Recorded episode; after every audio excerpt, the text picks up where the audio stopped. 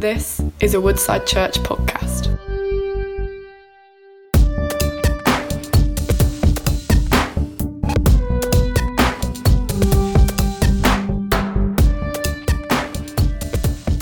Hello, everyone. I'm Tim, and it's my privilege today to be introducing our Woodside Church summer preaching series. The title of this series is Prophets Speak Words for Now from the Heart of God. In the New Testament, we read that someone who prophesies strengthens others, encourages, and comforts them. And in this new summer preaching series, we're going to look at some words spoken by Old Testament prophets which bring us strength, encouragement, and comfort. Over the following weeks, a variety of preachers from within our church will speak from the prophets Isaiah, Jeremiah, Habakkuk, Joel, Micah, Haggai, and Zechariah. Our main aim will be to bring you words of strength, encouragement, and comfort, which were spoken by the prophets as recorded in the Bible. Each passage holds such uh, much relevance and help today in the current situation that we find ourselves in with the global pandemic and its consequences. Today, I'm going to launch off with a message entitled Remember. It's from the book of Lamentations, a book found within the section of the Bible where we find the Old Testament prophets, straight after the book of Jeremiah. Jewish tradition says that it was written by Jeremiah, but we don't actually know who, for sure, who wrote the book. I've read it twice during the lockdown, and even though it's a grueling read, I found it really helpful. It records one of the worst times in Israel's history when Jerusalem was first held in siege by the powerful Babylonian army and then taken into captivity and exile many miles away from home. It describes graphically the downturn of events experienced at that time, the starvation leading to cannibalism, the destruction of the city, the cruelty of their captors, the desolation, the anguish, the separation, and the humiliation. The first few verses in Lamentations start like this Jerusalem, once so full of people, is now deserted. She who was once great among the nations now sits alone like a widow. Once the queen of all the earth, she is now a slave. She sobs through the night. Tears stream down her cheeks. Among all her lovers, there is no one left to comfort her. All her friends have betrayed her and become her enemies. Judah has been led away into captivity, oppressed with cruel slavery. She lives among foreign nations and has no place to rest. Her enemies have chased her down, and she has nowhere to turn. And by the time we get to halfway through that chapter in verse 16, chapter 1, Lamentations, we read this For all these things, the prophet says, I weep. Tears flow down my cheeks. No one is here to comfort me. Any who might encourage me are far away. My children have no future, for the enemy has conquered us. Now, let me say at this point that we are allowed to lament. It's in the Bible. In fact, the definition of lament is a passionate expression of grief or sorrow. Now, note it's not a complaint, it's not an expression of bitterness or rebellion, but it is deep, heartfelt feeling of how things are and crying out for a solution. Jesus lamented. He wept over Jerusalem because of their hardness of heart. When Lazarus died, he wept. In Gethsemane, he prayed with sweat and blood pouring from his forehead, saying, If at all possible, take this cup from me. And on the cross, he said, My God, my God, Why have you forsaken me? Some modern Christians have been influenced by the power of positive thinking. The idea that if you think positive things and ignore or block out any negative thoughts, then positive things will happen. This is not a biblical idea. In the Bible, we are encouraged again and again to consider the facts, to be honest about them, and to lament when it's appropriate. And then, as we lament, to remember God, who He is, and what He has promised. To turn to God for His help, for His strength, encouragement, and comfort, for His deliverance, salvation, and restoration. When we do this, everything changes, even if our circumstances remain the same. It's not our positive thinking that brings about the change, but God Himself, who enters into our situation as our Saviour, our Deliverer, our Father, and our friend. This is exactly what the writer of Lamentations did.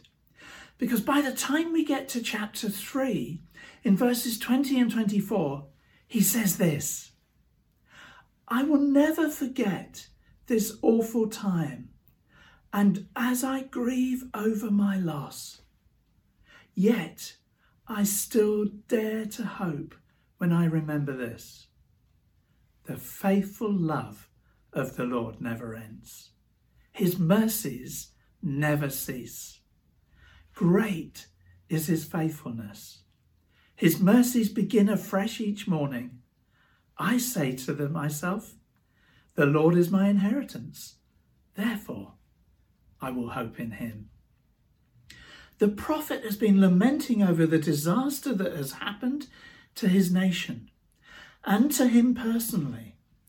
But he still dares to hope when he remembers that the faithful love of the Lord never ends, his mercies never cease, his faithfulness is great, and his mercies are new every morning.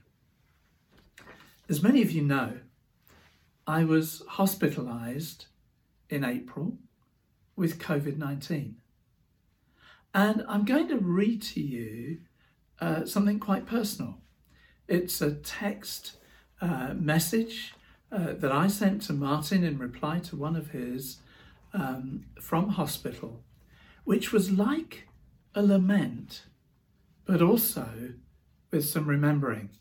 And because I am recording this message on my telephone, I'm just going to, I printed it off and I'm going to read it to you as I texted it to Martin. And Martin just texted me very kindly. He was a great friend and pastor at that particular time. Uh, and sending me regular messages and encouragements. And he just says, Hi, Tim, how are you feeling today? And this was my reply a little bit graphic in a few places and uh, uh, it makes me a little bit vulnerable, but this is just how it was. Hi, Martin. Quite tired today and coughing a lot. If I don't regularly cough up mucus, I become very breathless, which is what gave me a rough night last night. I have a lot of diarrhea, but this is only a side effect to the very strong antibiotics they are giving me in large doses intravenously which is the best they can do to help me fight the COVID virus and pneumonia, which is in both of my lungs. X ray and clinical examination show this. It's serious enough for me to stay in hospital and not go home. That's why I'm having regular blood tests to measure how effectively or not I'm naturally defeating the virus. At the moment, not sufficiently enough. This is the best they can do but in the end, as we all know, there is no known cure for this one. Only a miracle from Jesus. Not an easy place in the ward right now. Staff are very stretched, some patients are very poorly, some are dying. All this sounds negative, but it's not. It's just facing the facts. Up to now, I've been generally improving, although nights are hard, vital readings are good, and my doctor said this morning that despite my condition, I'm looking healthy. I'm trusting God, but of course, I'm still in hospital, still believing God for a full recovery. It's truly a long haul fight. I'm listening to Rachel's Woodside Worship playlist, which were a great blessing. Having good opportunities to talk about the Lord and share God's love in my ward bay, although today everyone is much more tired. Very hard that no loved ones are allowed in here at all for understandable medical reasons. Thanks very much for being in touch. I would really value everyone's ongoing prayers. And then in block capital letters at the very end of the text, I just say this But I'm still trusting God for full recovery and enjoying his presence. With love, Tim. For me, remembering and lamenting went hand in hand together. And for me at that time, the remembering included listening to particular praise and worship songs when I was going through the worst. Reading or being reminded of Psalms like Psalm 91 and Psalm 23.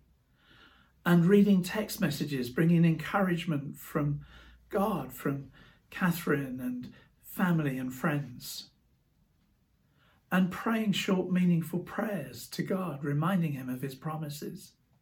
It turned my lament into remembering. Now, what does this look like for you in your current situation? Every person right now has their own story. For some of you, you've been working from home now for, for months. Some of you are parents with children learning from home, trying to teach them while there's no school provision. Or for some of you at the older end of the school age, you were studying for exams that never took place, and now you're nervous about how your teachers will assess you and what grades they'll give. Some of you are university students and your uni's closed early, and you now have the prospect of going back to remote learning for the next academic year. Some of you have been shielded and you've hardly seen anyone face to face and you've not been out yet in public places. Others of you are key workers with greater pressure and more risk than usual every time you go to work. Some have been unwell with COVID 19. Some are seriously unwell with other conditions such as cancer. Some have had treatment delayed and operations cancelled. Some have been furloughed. Some unsure as to whether you'll have a job to go back to. Some may have already lost their job. Some of you are starting back at work now, but it looks very different to how it was before. Some of you are facing financial difficulties and insecurities. Some of you have had a baby in lockdown, and you're only now just beginning to introduce your newborn to friends and family. Some have lost loved ones during lockdown and have had to have a funeral with very few attending. Some, in contrast, have really enjoyed this time and benefited from this pause in the normal routines of life while others have had to fight with anxious thoughts, feeling low and feeling lonely. Some of you have, uh, have uh, maybe in this lockdown, you, you've been even more affected by the issue of racial prejudice in our society.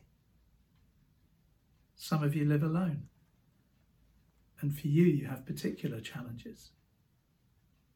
And for many, all the major plans that you had for this year being cancelled, postponed, or left uncertain. Whatever your story, you can bring it all to God, even if it's in the form of a lament. But with your lament, be inspired by the prophet and dare to hope. And remember that the faithful love of the Lord never ends, that his mercies never cease. Great is his faithfulness. His mercies begin afresh each morning. I say to myself, The Lord is my inheritance, therefore I will hope in him. So remember that whatever you've been going through, God's faithful love will never end.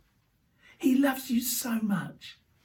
God's love for you is greater, is higher, is wider, and deeper than any other love for you, and it will last forever. I've been helped by a number of songs, worship songs and praise songs during this season. And one of them has been a very traditional hymn, Praise My Soul, the King of Heaven. And I found it really helpful. Verse 3 reads like this Talking of God, Father like, He tends and spares us. Well, our feeble frame He knows. In His hands He gently bears us, rescues us from all our foes. Praise him, praise him, praise him, praise him, widely as his mercy flows. Oh, what amazing love the Father has for you and for me. Remember that God's faithfulness is great, and he showed this supremely by sending his own Son to die for you. So his love is signed, sealed, and delivered directly to you in Christ Jesus. He is so faithful in all your circumstances. You can ask for his help and strength for all that you are facing and going through right now.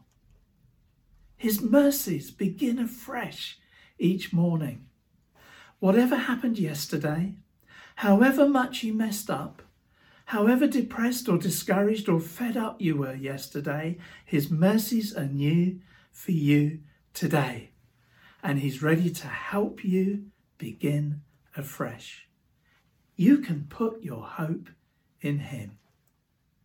The writer of Lamentations starts with a sense of hopelessness and abandon because of what was happening to his nation and what was happening in his own life, consequently.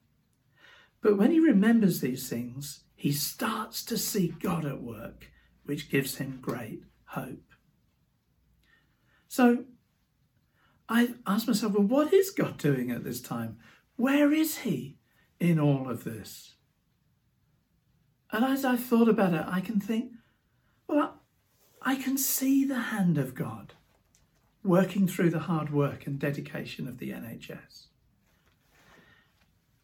learnt recently that the modern nursing profession, founded by Florence Nightingale, who was born 200 years ago this year, um, who saw her nursing as a call from God, who wanted to minister Christ to the sick and dying as equally as those called to pastor churches.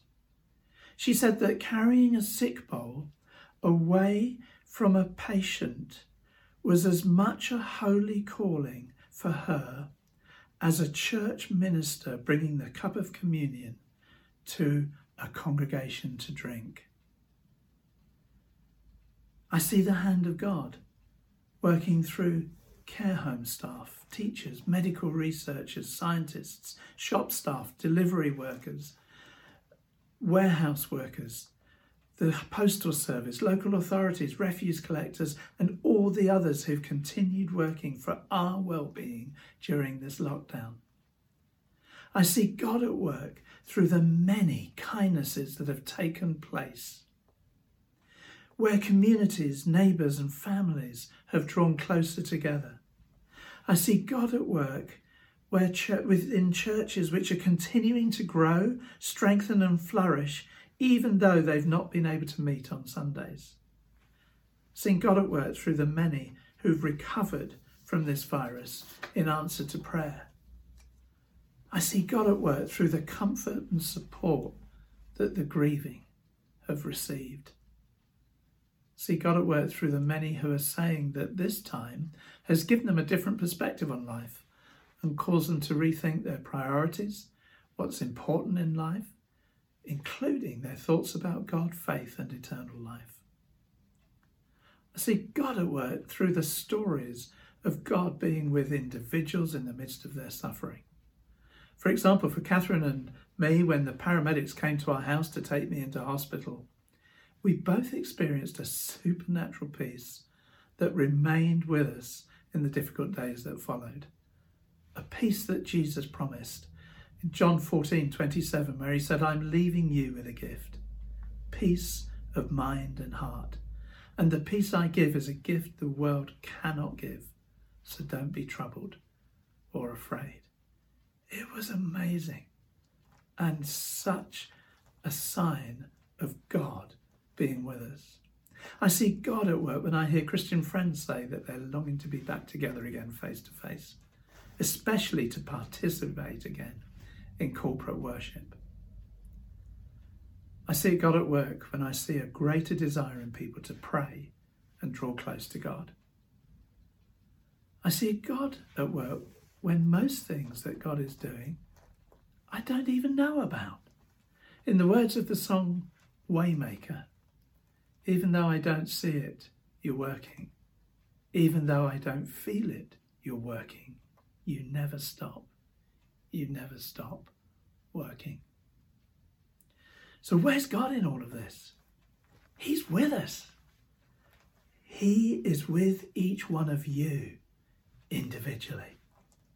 Psalm 46 1 says, God is our refuge and strength, always ready to help in times of trouble. So remember, in the midst of all that we are going through, as the prophet in Lamentations reminds us, the faithful love of the Lord never ends. His mercies never cease. Great is his faithfulness. His mercies begin afresh each morning. I will hope in him. Let's pray together. Thank you, Father, that your word encourages us to be honest with you about how we are feeling, even when things are tough. For some of us, we're lamenting right now. Whether we realized it or not, it's been a season of lamenting. And in the midst of what is going on in the world and in our own lives, come to us by your Holy Spirit and help each one of us to dare to hope and remember that your faithful love never ends. Your faithfulness is great, and your mercies begin afresh each morning. In Jesus' name. Amen. You've been listening to a Woodside Church podcast. For more information, visit woodsidechurch.com.